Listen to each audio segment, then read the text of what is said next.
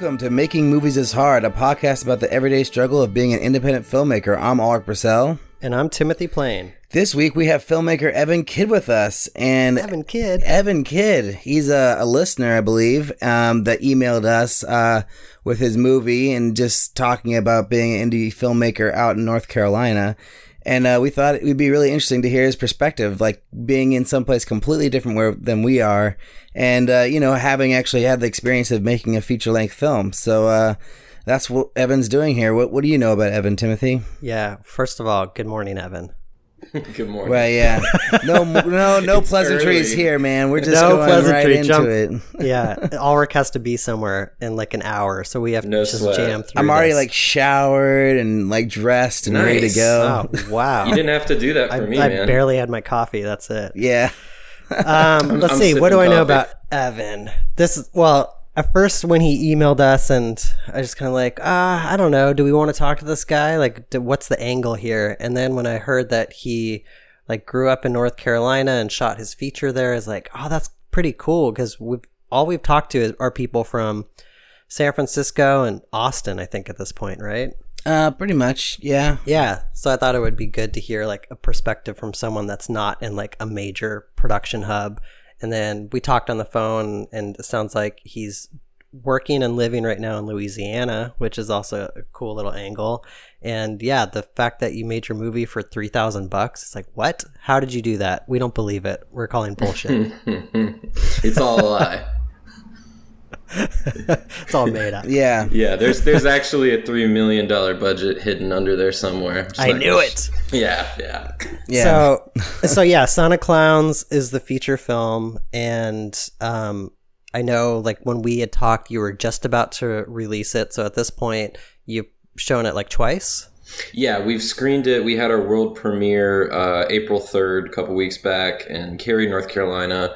I went back home to North Carolina to do the premiere, and it was great. You know, that was our first time actually showing it to people. You know, we got to see what you know a actual packed theater looked like with people reacting to the movie because you know I've, I've I cut the movie too. Um, so really just lived, breathed, and you know all aspects of this movie for so long. And like you know, when you're editing something, I'm sure as you guys know, uh, especially something of this length, it's just like after a while you just lose all your ideas about what's good, what's bad, what works, what doesn't. Your objectivity is so out the window. It's amazing So- how fast that happens too. It, yeah, it happened in like two weeks, and I'm like, damn, this is going to be a long edit because it was, you know, five plus months in addition to that. Um, but we finished in January, and then we screened it. Uh, we sent it to film festivals, and we've got a couple coming up. Um, but yeah, the world premiere went great. We really think we had a really good audience, you know, good hometown crowd. We almost sold out the theater actually, which was really cool. We just did a lot of like uh, grassroots marketing at home.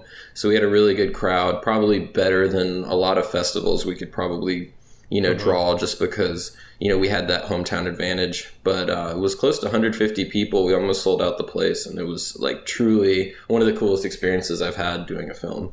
nice. That's awesome. Awesome. Well, what Yeah. I'd like to do before we jump into any more about the film is kind of just you talk about where you came from, where you grew up, where you went to school, all that stuff. Like what led you to this point, and then along the way, Alrik and I can interject and ask questions, and yeah, just kind of start there, and then we'll get to then we'll get all current up to this point in time, and then we can talk some more about the film. Yeah, yeah. So, uh, like you were saying earlier, I'm originally from North Carolina, the Raleigh area to be specific. It's the capital of the state. Born and raised there, lived there most all my life. Uh, only until recently did I move to Louisiana. Um, but you know, backtracking back to the beginning, I was always kind of that kid who, uh, you know, took the family VHS camera without asking and kind of got in trouble for it because I would always film stuff. And um, you know, I just literally for a while there, like I just remember as young as like three and four years old, I would like have this weird fascination with the camera. And like I didn't know why. Like I'd watch stuff on TV and like I didn't really think like, oh, this I mean, it was entertaining for sure, but I was always thinking like how can I kind of mock this up in my own kind of backyard BS version with, you know, just anyone who wants to be in it with like pets and toys. And I mean, like, that was just like my thinking as a kid. And that kind of trickled all the way through. Like, you know, I always had this weird feeling I would be a filmmaker, and I don't know why. Like, it, I didn't really take it seriously until like around high school, but you know, like I was always just the dude who was filming stuff growing up. Um, yeah, like what was it I- like to to take it seriously? Because I remember making a bunch of shitty little films when I was a kid too, and then and you don't really think about it as like I don't know. It's just like you kind of feel like it should be easy, and either you have talent or you don't. And then at some point down the line, you're like, oh, if I I just have to put like more work into it, especially like the pre-production part. So, did you start doing serious stuff in high school like that? Yeah, in high school it dawned on me because I took this. Uh, I was like, we had the like school announcements in our high school, and uh, they were just like really like single camera, really deadpan, like boring stuff. But I signed up for a class where that's like what you did, um, just because I was like, oh, you know, you can play with cameras, and it's one less math class I have to take, and so like that was my thinking, and um, it was actually pretty cool, and I learned a lot, and like the professor or not the professor, the teacher at that point, he was like really, you know, joyous and everything. So he kind of showed us a lot of cool stuff about like lighting and all that. And so like that kind of opened my eyes to saying, okay, look, there's way more than this than just like point and shoot. Um, and so when it came down to like deciding to go to college, I ended up going to East Carolina University in North Carolina in Greenville.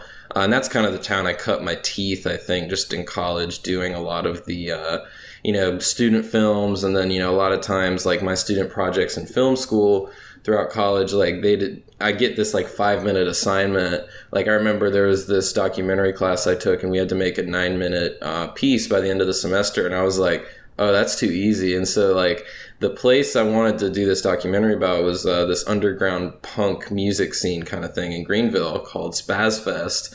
And when I like started interviewing people for it, I was like, "There's no, there's so much of a story here. There was like years and years of this place running in a warehouse, and like all these crazy people and cool stuff going on, and like everyone I met was awesome. So I was like, I just need more time. So I told my professor, I was like, "Can I make this thirty some minutes?" He's like, "Hell no, you can't. Like that's too much." and like I was like, "No, no, no, I promise. Like I'll work my ass off all semester and blah blah blah." And he's like, "All right, I'll let you make it, but it has to be really good." And so like you know, I literally like it's funny because like when I work on a project, I get really obsessive about it and I kind of like tune out of a lot of stuff. And so I was like super one track on that project and like I'm really proud of it. And he ended up actually really liking it. Um, and so like that's kind of the way I operated throughout film school. like I would kind of do the projects, but then I'd like try to like hijack them halfway through and like do what I actually wanted to do. And like the professors always had a mixed reaction to that, but they were all very supportive in the end because I think they liked the kind of initiative. Nice. And yeah, then, that's what it takes to be a filmmaker. so what after? What happened after college uh, when you graduated? Yeah, so I graduated a couple years back and after college it was it was just kind of a whirlwind. I actually did a lot of like the um, the PA gigs just because like you know everyone said that's what you should do. Um, and you know I didn't find a ton of fulfillment in that. You know it was it was cool for what it was, um, but like you know not to be like the stereotypical filmmaker, but like I just know in my heart, in my bones, that I am a you know writer director at the end of the day, and like I know you have to like work up the ranks to get there. But like for me, I guess the way I was seeing it was I like I would come home. I worked on Shark Tank for a little bit, and that's like reality, and so that was cool. And like, but I would come home and just write. And I was like, you know, if I could find a way to do more of this, so I kind of took up the mindset after that to really kind of apply that kind of renegade nature I had in film school to actually just go out, you know, make my own films, kind of really no matter what, no holds bar, and like find people who were kind of down for that. Cause, you know, a lot of people are not down for that. Um, and so, like you said earlier, that's kind of the hard part about being a filmmaker. But, you know, kind of after film school, that's kind of where I gravitated to. You know, I did a lot of freelance, you know, weddings, stuff like that. Um, but you know, at the end of the day, I was like really finding ways to make my own stuff was really where I was like finding fulfillment, like music videos too, especially. And at what point did you move to Louisiana? I ended up moving to Louisiana last year, right after Son of Clowns. So it was like this giant undertaking making this North Carolina feature. And it was like a month, probably about a month after we wrapped, I was like, I was moved, and it, it just it was like that summer was a whirlwind, like summer 2015. So, um, just going back, so you were PAing on on the Shark Tank, and were, were there other movies that you got to PA on? Like, uh, what what what kind of work is out in North Carolina? I'm just I don't really know. Yeah, it's a lot of reality. We actually used to have, and I mean, we still do to some extent. There's a Screen Gems studio in Wilmington, which is kind of on. It's on the coast, and it's like the production town in uh, North Carolina, and like so that's for a while was really thriving. Like Under the Dome was filming there. Um, they filmed like a whole bunch of movies there. Like Iron Man three filmed there a couple years ago. You know, a lot of the blockbusters. Um, not too many indies though, and like for me, I really like the indies, and so for me, like you know, P- like I knew friends that PA'd on Iron Man three, and like that was really cool. But like I would have honestly rather have PA'd on something like indie and low budget where I could really network because like I kind of know if I walk on the set of Iron Man three, like no one really cares. So you know, it's kind of like the, I'm literally there to do one thing, and the, and like when I clock out, like you know, no disrespect to that, but like obviously that's just how it goes. It's the industry. Like I totally get it. Like I just like to find people who you know might want to go another step further down the road. And so like most of what I did was reality, which was cool because I have a doc background. Like you know I did that doc class. Um, and like I, I still make docs. I'm actually working on a feature doc right now.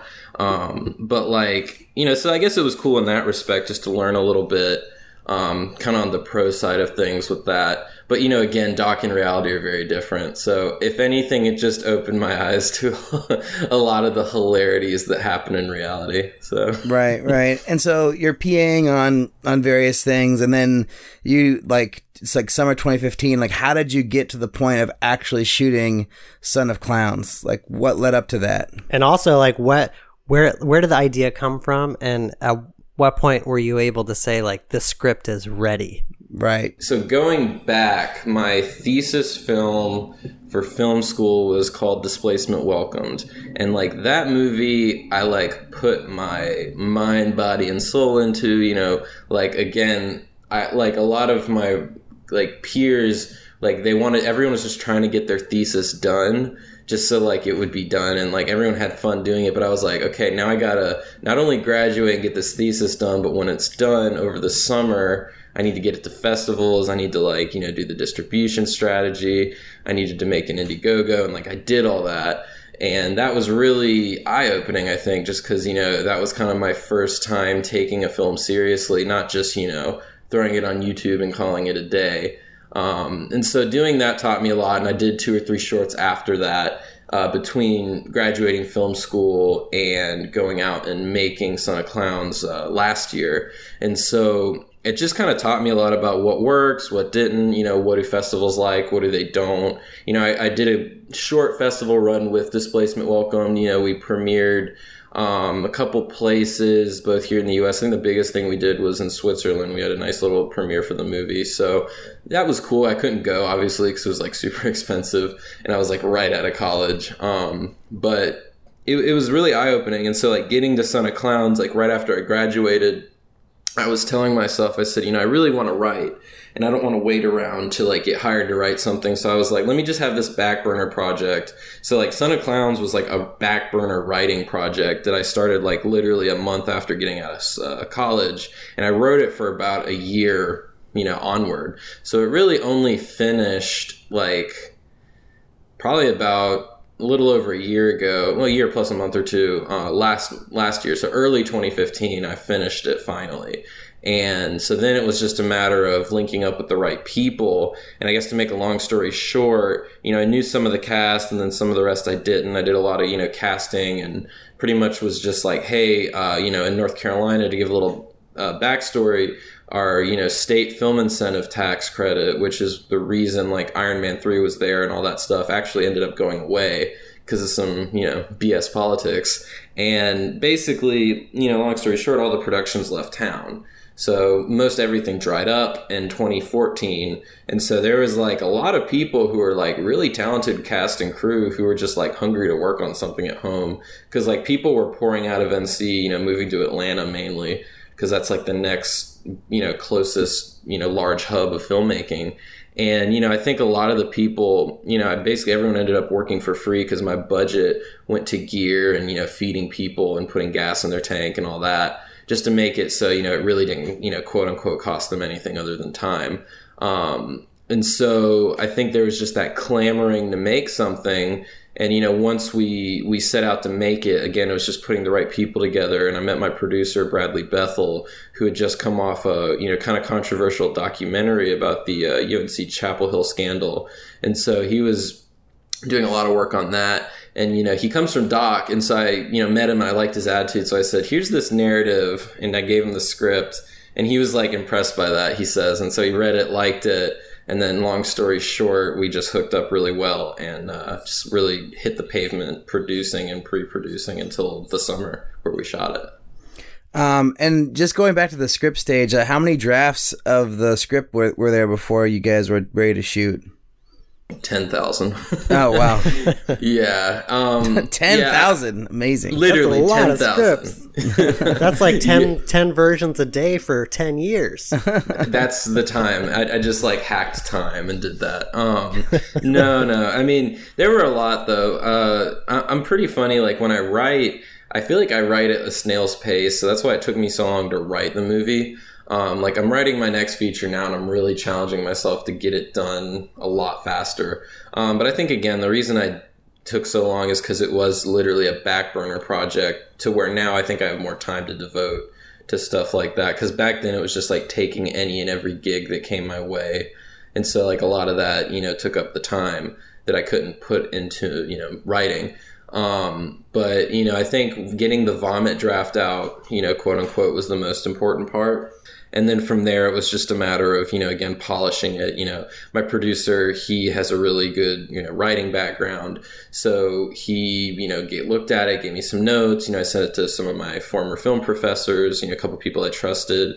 And then we just kind of built out a final version. And i think it's just important because like you know i know a lot of filmmakers you know really do like to be self-sufficient like especially at the indie level. But i would say don't underestimate the importance of getting feedback because it's like so critical in all stages especially you know uh, pre-production and post-production so. Going to the production so you had a producer what, what kind of crew did you have to make the movie? Um, it was a pretty small crew all things considered but you know we got the job done. Um, i think it really did it did vary like a few days we had like a huge crew. Like I had like multiple PAs, and I was like, "Holy crap, I have PAs!" like that's cool.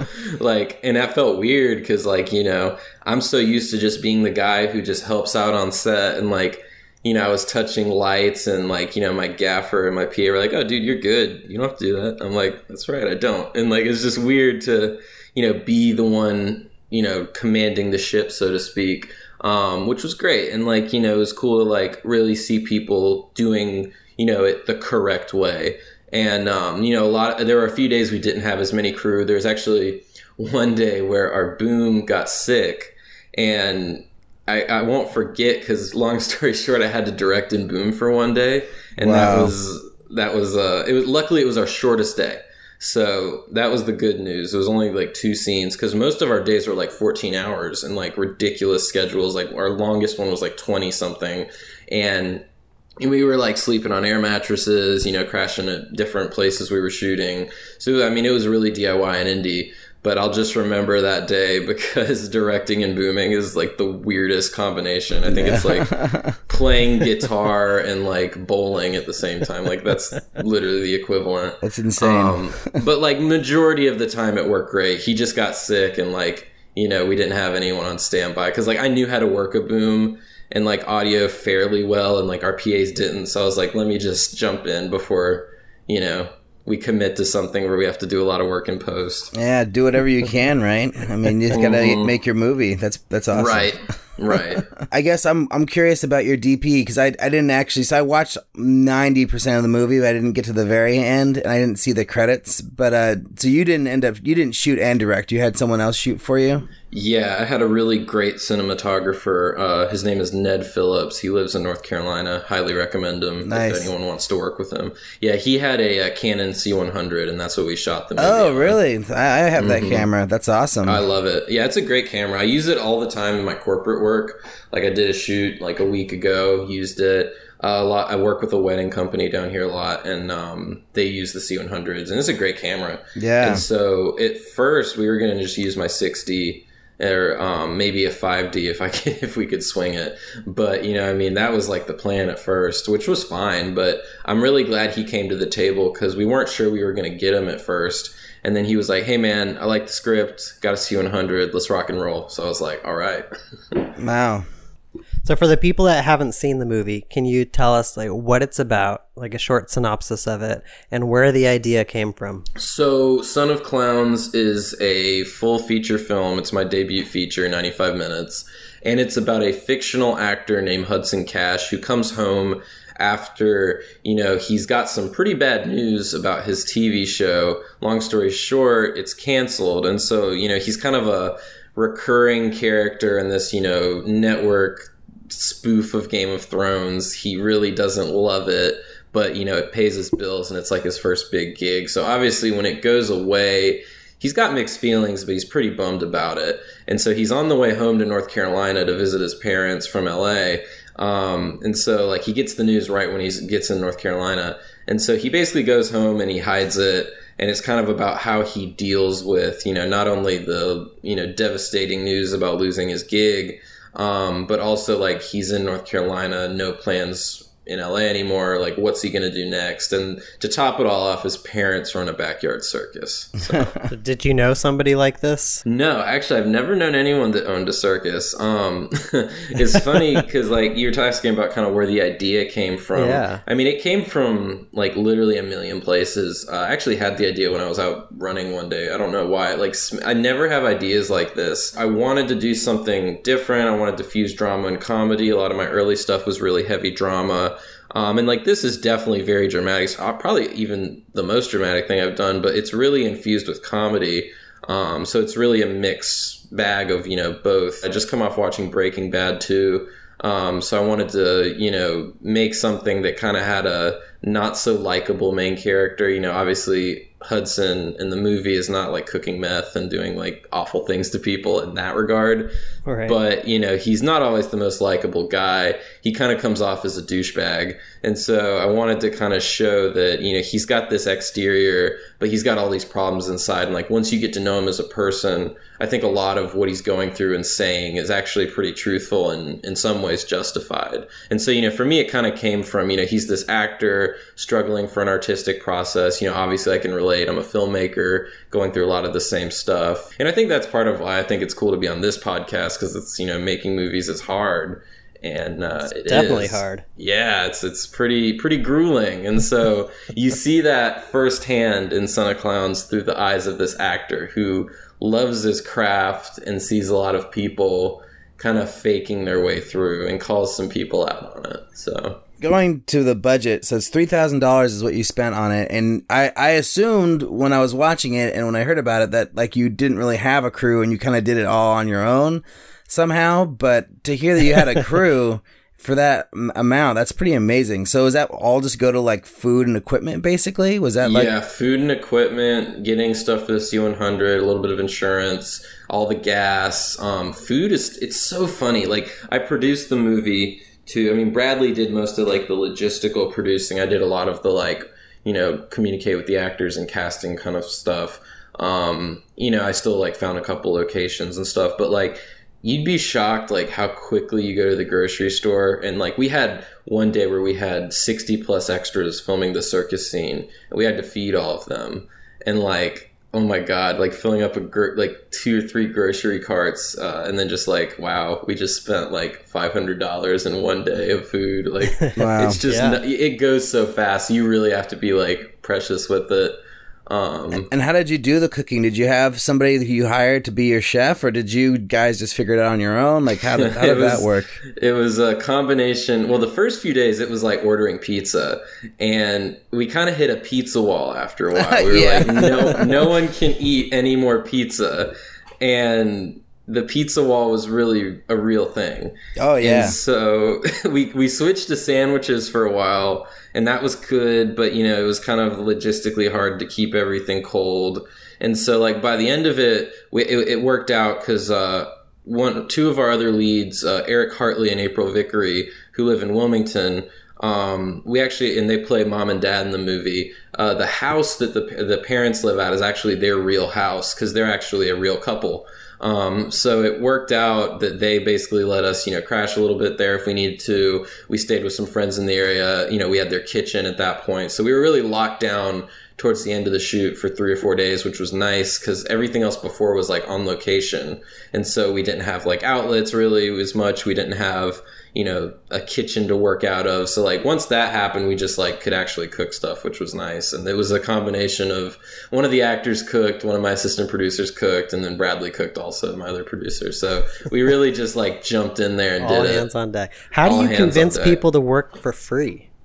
Yeah. Um, I don't know. I really don't because Did you did you facilitate these deals or did your producer do it for you?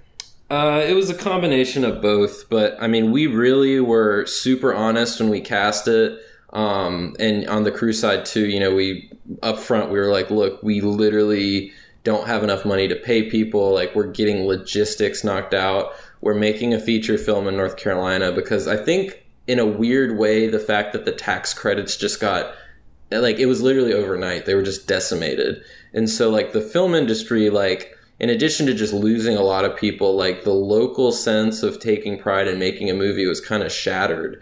And so i think like the fact that people saw that a feature was happening it wasn't just like a student project like you know it was a feature it was low budget but you know the script was had a lot of heart. You know i really put my all into making it. You know so did my cast and crew. I think like people like as, as cheesy as it sounds they they saw something in that energy i think and then just kind of gravitated to it. Um, could i do it again? Who knows? But like you know i'm really glad and really thankful people you know donated what they did time wise talent wise because i mean it means the world to me truly but you know it's it's hard like to get people to do that um I feel think like once you really- get enough yeah. people to say yes, then it's easier. But to get those first few people to say yes, because you have so many, uh, like especially talent, you have so much talent in your movie Mm-hmm. that just getting that number of people to like rally behind it and do it. It's like even like crew. I mean, Alrik knows like it's hard to hire some crew members without paying them because that's just their livelihood. That's what they do Yeah. as a Oh, job. yeah. So like to have them volunteer their time, even if it's for like Mm-hmm. five days, it just it's a lot to ask. Yeah, well, my DP jokes. He's like, Evan, I wasn't doing anything else. That's why I did this. And so, Right. he- and he's a he's a joker, man. He's a huge joker. I love Ned, but um, I mean, like you know, honestly, he said he read the script and he really liked it, and he just liked that I had this DIY attitude. He's like, you know, I don't see that a lot. And he said, I was impressed that you were so bold to just be like, hey, bro, this is this is the plan. Wow. Um, Yeah. so I got yeah, I think you're right. Once you get the first few, it comes easier. But it's like, man, getting those first few is a little scary. Because I, I did a movie once where I, I asked everyone to work reduced rates, and they were kind of bitching and complaining, and we're like, "Hey, look, the DP's doing it for a hundred a day," and they're like, "Really? Oh, okay. Well, if he's doing it, then we'll do it too." So it's like everyone started like accepting it, and then once you get enough people on board, then they're like, "All right, cool." Like, I think We're- yeah, we're I think the thing is just being upfront. Don't you know? Don't be like promising people like, hey, you know, halfway through we'll get you paid. Just hang in there, like, because that's sketchy, Right, You right. know, if if you're just straight up with people, I think people appreciate that, and they'll you know get a read on you. and how many shoot days was it? Uh, it was only 10. So we had a really tight schedule. Um, and we had a lot of places. We actually shot in one, two, about four to five different cities uh, all around North Carolina. You know, some of them were three hours apart from one another um, on the same shoot day. So, you know, a lot of times we were moving, you know, company moves like three hours away and everything. Wow. Um, So that's so, 300, yeah. 300 a day to cover food, gas, and equipment. Mhm. that now, That's insane, dude. Yeah, it's insane, Yeah. but it seems now that it's like ten days, it seems more like Yeah. humanly possible than like Yeah. a- a- and we any spent some more of amount that of days. in Really, and like you know a couple other little details for promo, but like most of it was trying to just get the bare bones covered. Like our, our theory was, look, if we can just get people like to be the most comfortable version of themselves on set, like maybe they won't walk away after the first day. yeah. Now, did you know that your budget was three thousand going into it, or that's just what you ended up spending? Uh, I mean, we kind of planned for around there. We actually were trying to spend less, but we kind of spent a little more. That's the story of independent filmmaking, right yeah, there. absolutely. exact- I mean, that's that's not new, but um, yeah, like that was roughly what we kind of estimated for. We went over a little bit, but um, yeah, I mean, it was like I said, it was just it was a passion project by a lot of good people. I think that's the secret sauce. Yeah, well, the look of the movie is really nice, you know. Um, so it's really it's pretty amazing that you got that done for so little. Yeah, it really Yeah. is. Yeah. I want to ask some questions now about the finished piece. If Alrik, do you have any other questions about the production? Um, no, just hats off to you, man. You know, it's Thanks, pretty dude. amazing. Just went and did it. Thanks. I want to know. So now that the movie's done and you've Mm-hmm. shown it a few times, like how are you feeling about it? Um, you know, it's funny because like I'm always so critical of myself. I mean, aren't we all? But um, you know, it's funny because like every time I watch one of my shorts, I'm like, I want to change this, I want to change that, I want to change this, and like that happens to a few extents here, and I'm sure it'll get worse as time goes on and I get older and do more stuff. But you know, actually, like for the moment, I'm I'm happy with it, and I think it's a combination of the fact that I spent so long with it you know, I was a producer, a writer. I mean, I edited the damn thing. I love it, but I edited it for six months, like oh while my doing gosh, yeah. other main gigs. Like I'd literally come home from, you know, I had this job in Louisiana for a while, working a cool little gig, and it was full time for about six, like four to six months, kind of on and off. And so, like most of the time, I would go work all day on the shoots, and then come home and I'd edit until like three in the morning, go to bed for like four hours, wake up at seven, and then go to work, and then just do it all over. And I wouldn't recommend that because the wear and tear it takes is pretty rough. Um, I don't think I would want to do that again. So So, what do you hope to happen with this movie? yeah, you know, we're doing festivals right now, and I want to do more independent screenings. I'd love to do kind of a roadshow deal. I think that's super cool. Um, I think as filmmakers, I, I play drums, and I'm a, I have a little bit of a musician's background, and I think, and I, you know, doing that documentary on the bands, like that was kind of the scene I was in in college and all that. Um, in addition to making films, and so you know, for me, I kind of took a lot of teachings from that, kind of in the way of okay, so bands, you know, release an album, even small locals and stuff, and they'll go tour. And I'm like, you know, why as filmmakers are we waiting around to, you know, let someone else decide when and where we play? And I think festivals are awesome. And like, obviously, I'm playing festivals. I just got accepted into the Longleaf Festival, which is a nice one in North Carolina. Um, you know, really trying to cover the ground there, obviously, and other festivals as well. We've submitted to a whole bunch. But I think also not just being like, okay, we submitted, you know, sit back and wait. Um, Yeah. So, you know, I So, what it's does that look be- like? You rent a theater somewhere Yeah. and then you sell tickets for that event? Yeah, that's what we did for our premiere. We actually got in touch. There's a great uh, film networking um, community called Triangle Film Community in North Carolina, run by a guy named Conrad Arnold. And we basically talked to him, and he had a connection to get us into this place called the Cary Theater, which was this really nice 150 seater. Um, Nice. in Cary, and that's where we had the premiere, and like it was really well publicized. You know, we sold tickets pretty cheap, five bucks a pop. Um, theater took you know their commission and cut, but they didn't really end up charging us like a fee outside of that, which was really rare. Oh, wow. yeah, Um, that is. And so they they're very committed to local film, and so they want to do more stuff like that. So they were just thrilled that we drew as many people as we did. Um, and so I think going forward, trying to find small art house places like that, while you know hopefully saving up a little bit to do a couple more proper ones. It, you know, because I know we're not going to have that model all the time. So you know, kind of mixing those up together, and then you know doing random screenings. You know, like. Uh, there's a couple bars that are kind of artsy that we wouldn't mind screening at if they can draw a crowd. Um, You know, little museums or just like art galleries, weird places like that. For me, if I was in your position and I had just made a three thousand dollar movie, I would figure out a way to make money with it because it seems like f- with three thousand dollars, it can't be that hard to recoup your investment. Right. And it, even if that means spending a little bit more money to to go to places, rent a theater, and sell tickets and figure out how to like advertise for it. It just it seems like something that you if you can say you made money off of that feature, and even if you just do it Robert Rodriguez style, where you're like, I'm gonna make ten thousand dollars off of this, and then put that ten thousand dollars into my next feature. Right. Seems like that's the thing to do to it. I feel like you could, if you spend a bunch of money entering festivals, that money's gone. You're not. No one's gonna pick a. I, I really don't think anyone's going to pick up your film and distribute it. So the only chance I think you have of making money without just like losing a bunch more is to figure out a way to make the money yourself. And I think that I think the roadshow idea is a really good one. I, I don't know if I don't know if people are watching features on online and paying for them uh, at this level. Maybe they are, but I don't. I don't know if that's like a feasible. It's a small Option. community, but yeah, I don't think Yeah. it's a long term strategy by any means. Because basically, you need what three hundred people. 300 people spending $10 each yeah, And that's it. Yeah, you could Yeah. even sell T-shirts if, if that's Yeah. what it is. Like, it doesn't even need to be that. So you're selling your movie. You could give your movie away for free and just sell merchandise or yeah. you know something. That's funny.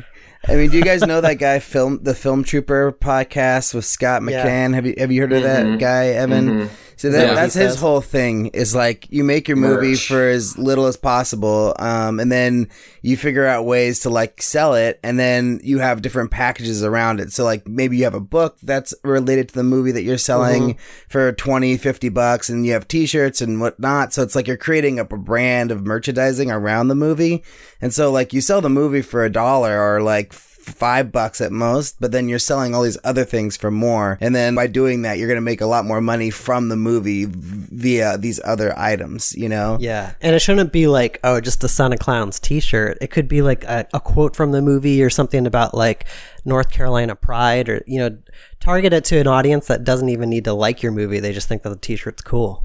Yeah, yeah, definitely. The other yeah. thing I was thinking is like, because film festivals are such a tough thing these days because there's so many movies uh, getting submitted. And I think for short films, like I'm almost just done with film festivals. I mean, I'll probably submit my next one just to a few just because. But uh, I mean, you know, it's really kind of about getting online, you know, for, for Yeah. a short. But for a feature, it seems like there's less of them. So maybe the film festival game is still, I don't know, somewhat of a thing to do. But I mean, It's not that much less though. yeah, I don't know. and it's it's, like funny because they don't much. show. It's a mixed bag because I thought the same thing that you just said, and then I see a lot of the festivals that I look into because on Film Freeway, I always try to do my research, and I would advise anyone before you spend a cent, look at the festival's website, see what they've programmed, like see if it's sort of like your film because i mean if if there's if they're promoting and you know screening only like super heavy drama and you've got this like quirky thing it might not be the right fest for you Yeah. um it might be but you know is that a risk you want to take for 60 bucks um and so like that's kind of the way i boil it down.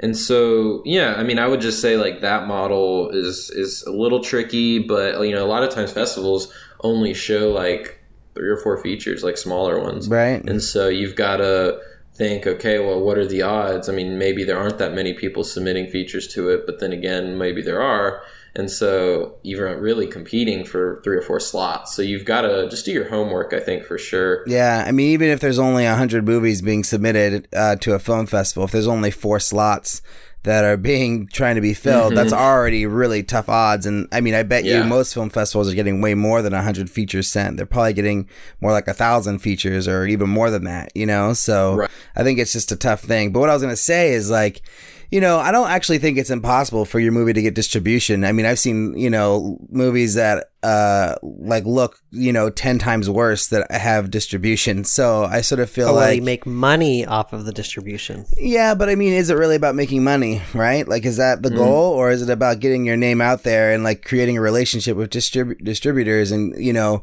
sort of elevating Yeah. your your level to like you know a more of a professional filmmaker? Because Right. if you just have it online, like on YouTube or on Vimeo or something for free to watch, or if you're selling tickets or whatever, I mean, that's one thing. But I mean, if you have a, distrib- a distributor behind you, I mean, I feel like that might take you further in the end. I don't know. yeah. I have no knock against Evan, but there's a thousand other filmmakers last year that made movies just like that that just because he has dis- distribution doesn't mean that he's any better off than anyone else. I think his best bet is to use it to make money to make another feature. Yeah. So it's not just like a money pit that he's putting Yeah. money into. But I mean, but he spent so little on it, so it's like you at least send it to some distributors and see what happens. You know, it's Yeah, not like it's going to yeah. cost him anything to approach Right. like a hundred or hundred and fifty dis- different distributors. yeah, but wouldn't distribution it be better if he is able to get like hundreds and hundreds of fans with his movie, make money with it, and have like an email database of like hundreds of hundreds of fans that want to see his next movie? Isn't it better just to build your audience than just rely on somebody else to to put your film out in the world? Yeah, I guess it depends on what you want to spend your time doing. If you want to travel around showing your movie and, and creating a that sounds fan base, awesome. I would love to do that. Yeah, I don't know. I mean, it, it, it depends. It's a, such a personal thing, right? You know, if you're Yeah. you're ready to live with that movie for another year or two years and and do that process, that's one thing. But if you're like excited to make your next movie, it's like, well, you know, get it out into the world, send it to a distribu- distributor, let them do their thing, and then you know, take the time to develop the next movie and maybe some, raise some money with this movie as like a calling card to get the next movie made. Yeah, I would say on paper, I mean, I'd love to do both. so I think, I mean, in a perfect world, yeah. Um, in a practical world, the one we live in, I think, I mean, it's, it's, it's sort of a mixture of both, but just to a lesser degree of each. And I think it's kind of like, I would love to travel around with this movie. Like that does sound awesome. Like I would love to just go to screenings. Like I hate when I can't go to a screening um, of any movie. Like I can't make one of our screenings just logistically. Um, and like it pisses me off and like Yeah. I love just sitting in the theater and like you know even if there's only a few people there it's just rewarding to do the Q&A and just engage with the audience cuz I mean that's the thing that's different with our you know art form because you know musicians and you know comedians and all that like you know they go out and do a show or a screen or i'm not screening a show and uh, you know they're there they see the audience they get that engagement but a lot of times with us it's kind of just like well ploop, there you go. And like a lot of times you know maybe not counting the premiere and a few other screenings you know you're not there with the audience or even the the viewer you know if it's on vod or whatever. Um, so i think yeah like soaking those experiences up is precious. And then also just trying to you know on the vod side like i've got a couple people and friends i have who've made features and got distribution and i'm talking to them about you know who they know so i mean like i can send some emails and i mean will they be lucrative who knows but yeah, did they make money off of those distribution deals? yeah, some. I mean, it's not like it's not glamorous. I'll put it that way. But yeah, they made some money, so they could Did they go out and you know make another movie. I don't know if they made three thousand. I didn't ask, but Oh, they, they made. They they made it's different for every movie. Right, that's Um, true. But you know some people spent more than me some people spent less believe it or not. But um yeah man it's it's it's hard to say but i mean i think for me ideally i'd love for this to end up on vod you know whether it's like amazon prime or hulu or itunes or stuff like that. And there are platforms out there where you i mean you have to have the cash beforehand. Costs like you know two grand to submit but there's places like you know quiver distributor Yeah. um, and you can send and submit your movie to you know it, it sends them to everyone like netflix itunes amazon and a couple other places. And if it, it may have changed since i've looked into it. It's been a couple months. I need to refresh as we're getting closer to you know that's what we're trying to do now since the movie's done. But like you know if it gets in they'll take your money. And if it doesn't then they they give some back but then they take like you know half Yeah, just for processing so. Uh, my friend's looking into distributor for um, his documentary, and so he just Yeah. did some research into it. And I guess there's different levels that you can Totally. submit at, so there's different price ranges. But like, Mm-hmm. yeah, you get some of your money back if you get if you don't get in, or or Yeah. yeah. But it's really interesting. I mean, Yeah, and I mean you can do like Vimeo on demand. Um, granted, you have to pay like you know what is it, like I think everyone has a Vimeo Plus account now mostly, but like you have to pay another like hundred or so to get the Pro account, right? and then you can list your movie and like set a rental price for like you know four bucks or set like a download price for like ten or whatever you want to do. Right. Um, but but the thing with Vimeo on demand is you have to be the one driving the traffic to get people and their eyeballs on that page. Right. Right. So if you have a like you were saying, if you have a strong social media presence, which you know I enjoy doing social media, and we do a lot of it for this film. So we've got a nice little group of people who I think if I did that would jump in. But I think like long term, is it going to keep going, or are you just going to see that spike at the beginning, and then would it trickle off? And so that's the question. Yeah, I mean, I, I don't know, having it available to to purchase like on multiple platforms and just having it Yeah. exist there. I mean, great, you know, yeah. you might be able to just generate some funds uh, over the course of like five years. Yeah, I think you have to also think about like like, we're always talking about doing everything yourself like through the finish of the movie, but we haven't really talked about like what happens after your movie's done. It sounds sounds like Alrik and I keep talking about like somebody's going to come save us on the other end of that movie. Like we're going to get it into a festival or we're going to get a distribution deal. But now I'm starting to think it's like, no, why, why does the do it yourself part stop when your movie's done? I think you need to know how you're going to make money with your movie beyond Absolutely. the just making the movie itself and like put a plan in place. And especially with like 3000 bucks to me, it's like 300 people at $10 each seems so doable that why wouldn't you just go the extra step and figure out how to make the money? And then all the other stuff is just icing on the cake. If you can get a distribution deal, awesome. If you can get it on Netflix, awesome. But I wouldn't rely on those as the ways to make money off my movie, especially Yeah. at that price. and that, and that's what we did for the premiere and so that was only what like two weeks ago now so now coming off of the premiere with that kind of new energy we've got you know a fest coming up at the end of the month two more in may another in june and so it's exciting and i think using that energy and then maybe like if the idea i've had is doing like a north carolina tour like obviously because we've got the local appeal and i think we could do pretty well and then from there going further and taking it to other states and like places like that Right. Prove it on a small scale first before you start going out. Yeah absolutely because that's what of that's what musicians do and again I'm, I'm like copying the musicians model that's existed for so long but like I like that. I think it's so Yeah. smart. And Yeah. and what did you did you make money on the premiere? Because you said you sold out like 150 seats or yeah whatever. we we made some cash um, you know it wasn't a ton but you know because the theater takes a fee and there's like an online processing fee for all the online tickets that were pre-ordered and stuff. Um, so it's not a ton but like i mean i think if you do it enough times like timothy was saying i mean you could you know just mathematically be okay. Uh, it might take a little bit but you know and you have to do that legwork to get the people you know in the in the seats and you know to, to even come out But I Um, and love that it's like yeah that that premiere is like such a win-win for everyone because Yeah. it's like five bucks a ticket. Like who wouldn't want to go and see a movie for five that's bucks? so like cheap, that's such yeah. such a great price for a movie. You're making money off of it. The theater's making money off of it. It just seems like that's so perfect because you know I went and saw Alrik's movie at the Oakland Interna- International Film Festival. I paid fifteen bucks for a ticket to go see like six shorts, and it was kind of like holy crap! Like fifteen bucks is like the cost I would go see any Hollywood movie. I I think you might have gotten more people to go to the that film festival if tickets were only five bucks. yeah, it would have been Yeah. way easier for me, that's for sure. But I didn't set the ticket price.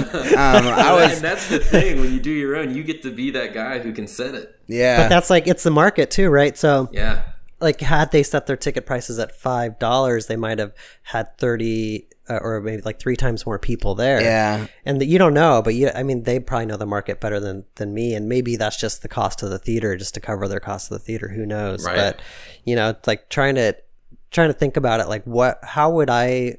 Or what would attract me to go see this movie that I don't, I don't know anything about, or that just kind of represents my area? And like five bucks to me sounds like such a, an attractive deal. yeah, Yeah. it's a low risk investment I remember when Napoleon Dynamite came out, they were doing free screenings just to get the word of mouth out. I think that's great. Like, and that's the thing, you know, not to go on a tangent, but I mean the the the road to being a filmmaker is tough. It's it's paved with all these obstacles, and like you know, you spend so long going over one, then you get over it, then you see like the whole road ahead is paved with like a hundred more. And I think that it's like if you can crack this. Like this little piece of the puzzle, because I love what you said about how like no one thinks about this, because like that's how I feel. I feel like everyone talks about making the movie, like getting the camera, getting the shot, blah blah blah. But like once we make it, like there, I always say this: there's like really a fourth stage of production. It's pre-production, production, post, and then promotion. Like that's the fourth step that a lot of people kind of don't think about. They're like, yeah, just do this, this, and that, and then call it a day and make the next one. And like, you know, I am all about making the next one. I'm literally doing that with this doc, and I'm writing a new narrative. But you know, for me, it's like I'm still not doing that every day. And so, you know, when you look at the calendar as a filmmaker, I mean, aren't we all really not making films more than we are making films if you just break down the days on the calendar? so it's like, what are what are we all doing with all these other days? Like wishing we were making more movies, yeah, but you know, what can we do that's you know I mean, we're on the computer, and so like, what can we do that you know through the internet and all the technology we have now to actually you know promote? And that's I think where obviously social media comes into play, but really going one step further and like you said, doing local screenings, doing road shows. Um, you know, doing press, like, you know, doing little interviews with like art blogs and newspapers local to the area. You know, if you go, like you said, to Utah, maybe hit up, you know, couple, like a month or two before your trip you know, hit up all this press and just see who can do an interview with you. Because a lot of times that press is going to be what drives people to the seats. Because mm-hmm. we did interviews with like two or three local newspapers uh, before our premiere in Cary in North Carolina. And I think that got a lot of people out there because you know obviously we saw our family we saw our friends um, but then we saw a lot of people who we had no idea who they were. That's um, awesome that's awesome. yeah. Yeah. You know why people don't think about this stuff is because it's not fun no, this is not the fun part, part, of filmmaking. Yeah. Alrik has already. I, I, remember Alrik complained about it, and he's just like, I don't want to get good at distribution. I don't want to be that guy. Like, I just yeah. want to hire somebody that's an expert in it. And I think those are that's good to try to do. But the the truth is, just like getting a movie made or raising money to to shoot your movie, for most of us, we're just going to have to do it ourselves, and that's just the reality. And if you're not up for that challenge, I think maybe you're just not you're not ready for it. And I think you have to sometimes just get so desperate that you're willing to do anything. Right. I, I compare it to I compare it to washing dishes. Um, right. it's like you see that you've got a big ass pile of dishes just piling up in your sink.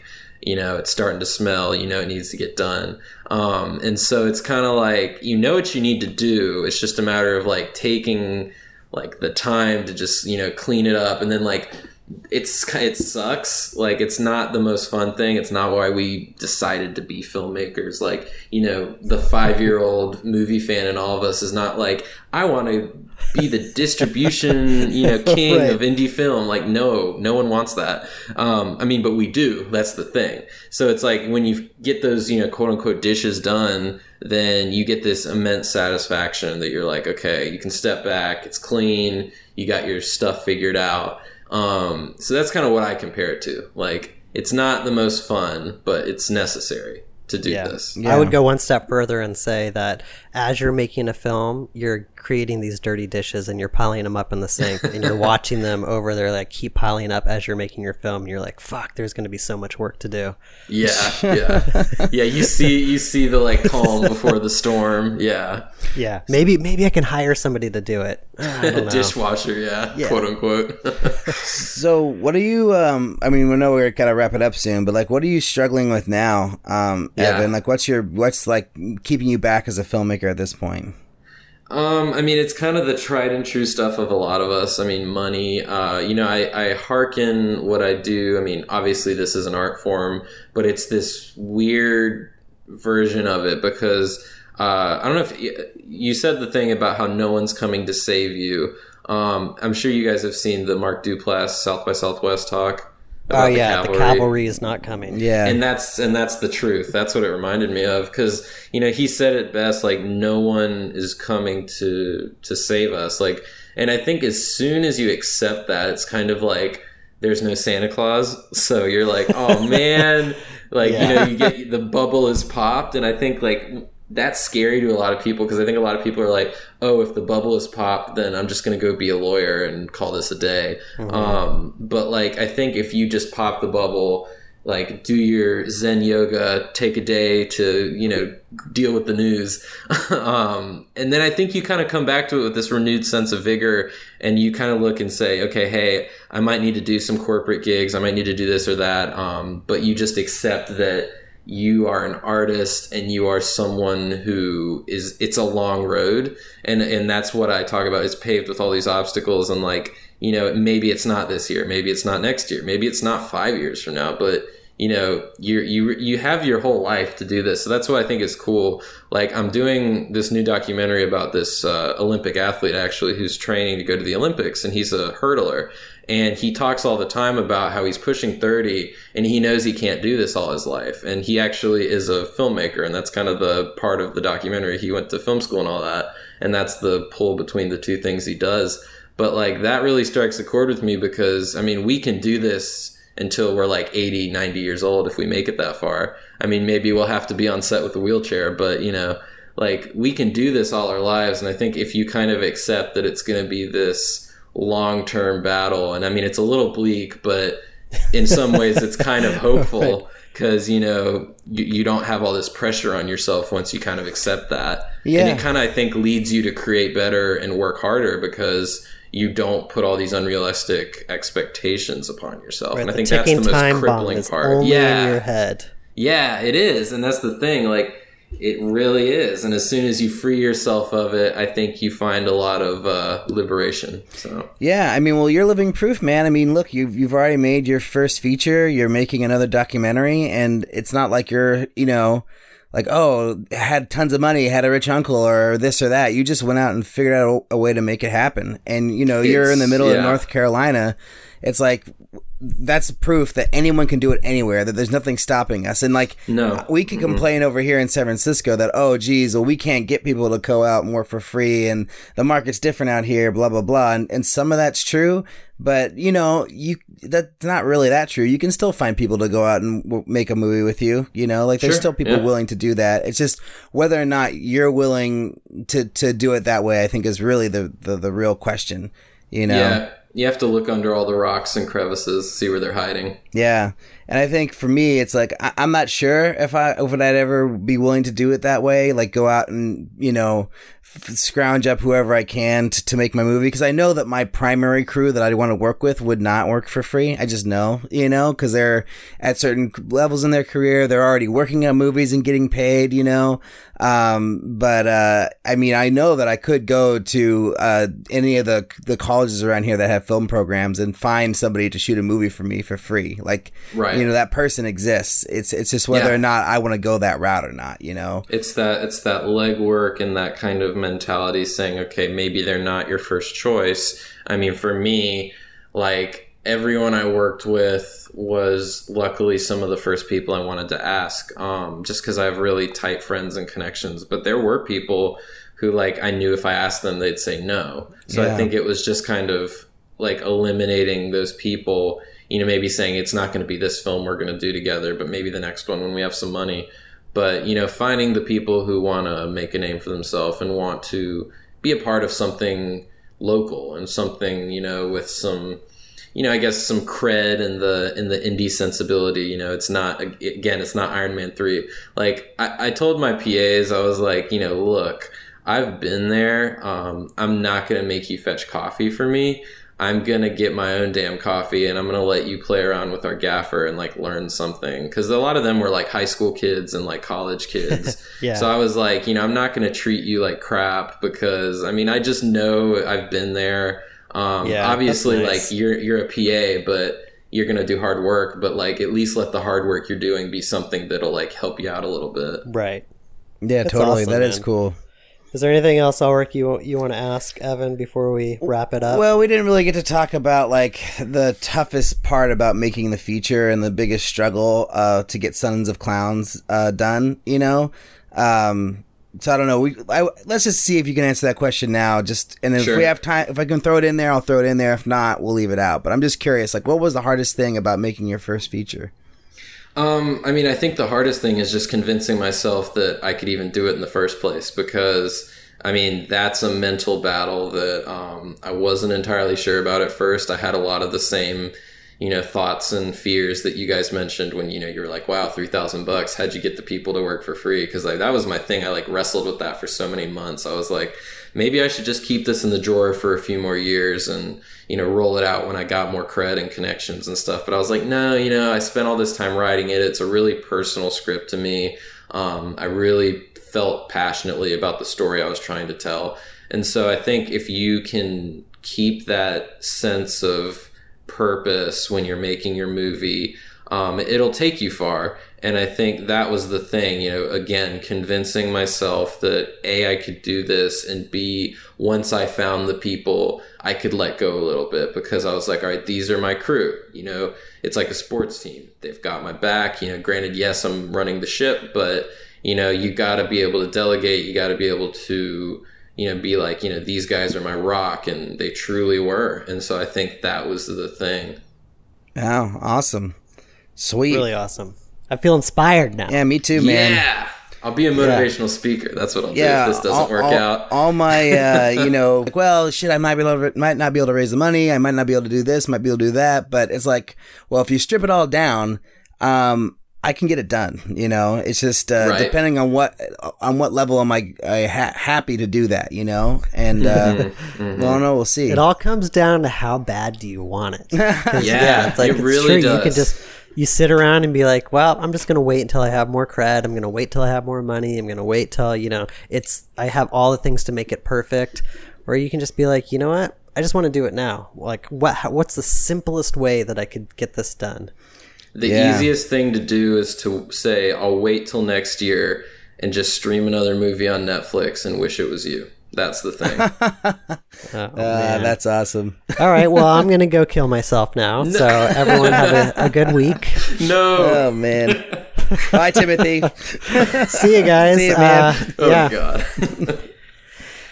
Well, dude, thanks for coming on. This Yeah, has man. been a really great conversation. Oh, and thanks, Where guys. can people find Son of Clowns? Is, is it Yeah. only at festivals now, or can they? Yeah, buy right it now from it's you? at festivals, but later this year we will 110% be on VOD um, in some way, shape, or form, whether it's Vimeo on demand or iTunes and Netflix and bigger stuff. Um, keep posted with us. Uh, we will have more info on that rolling out the next couple months over the summer. And again, we do have a portion on our website, sonofclowns.com, where you can check out screenings. Uh, we're trying to spread this thing everywhere. So the more people that want to be involved, the better. Um, shoot us an email. We're on Facebook, uh, facebook.com slash son of clowns, and then at son of clowns film on Twitter. And then if people have questions, just at Mr. Evan Kidd, feel free to ask and anything else. So Yeah, at Mr. Evan Kidd is the Twitter handle. We've we've definitely communicated over Twitter before. I think that's where we met. Yeah. Yeah, I think that's how you found us in, to begin with. Mm-hmm. It was. And then, is there a trailer that we're gonna have linked this episode, or do you guys Yeah, have a trailer? there's a trailer Okay, online. sweet. Mhm, There's well, a there we trailer go. out. Yeah, and we'll we're put it up cutting in a, the show a, a more detailed and spoil well not spoilery but more longer and detailed trailer uh, for the next like two months so look out for that Sweet, awesome. Nice. Well, I have a new tagline based off this interview. Oh, Making jeez. movies is hard. Popping your filmmaking dreams since 2015. Oh no! Oh my god! Damn. if you if you still want to make your make movies bless your little heart Yeah, bless your little heart. God, We're guys. just here to discourage you. Wonderful. I love it. Oh my gosh. Jeez. Okay. Thanks everyone for listening. If you like the show, please tell a friend about us and let them know that this exists. Um, you can find us at makingmoviesishard.com where we have the show notes. We'll have links to, to Evan's page and to his film Son of Clowns. You can watch the trailer to that and keep up with him. You can send Alrik and I an email at podcast at makingmoviesishard.com. We're on Twitter, MMIH Podcast. We're on Facebook, MMIH Podcast. Come find us. Let us know what you think of the show. We love hearing from you guys. And thanks for listening. Thanks, Alrik, for joining us. Thanks, Evan, for being on the show. thank you guys Yeah, thank you, Timothy. Thank you, Evans. A lot of fun, man. It was Yeah. a lot of fun. This and uh, everyone have a good week.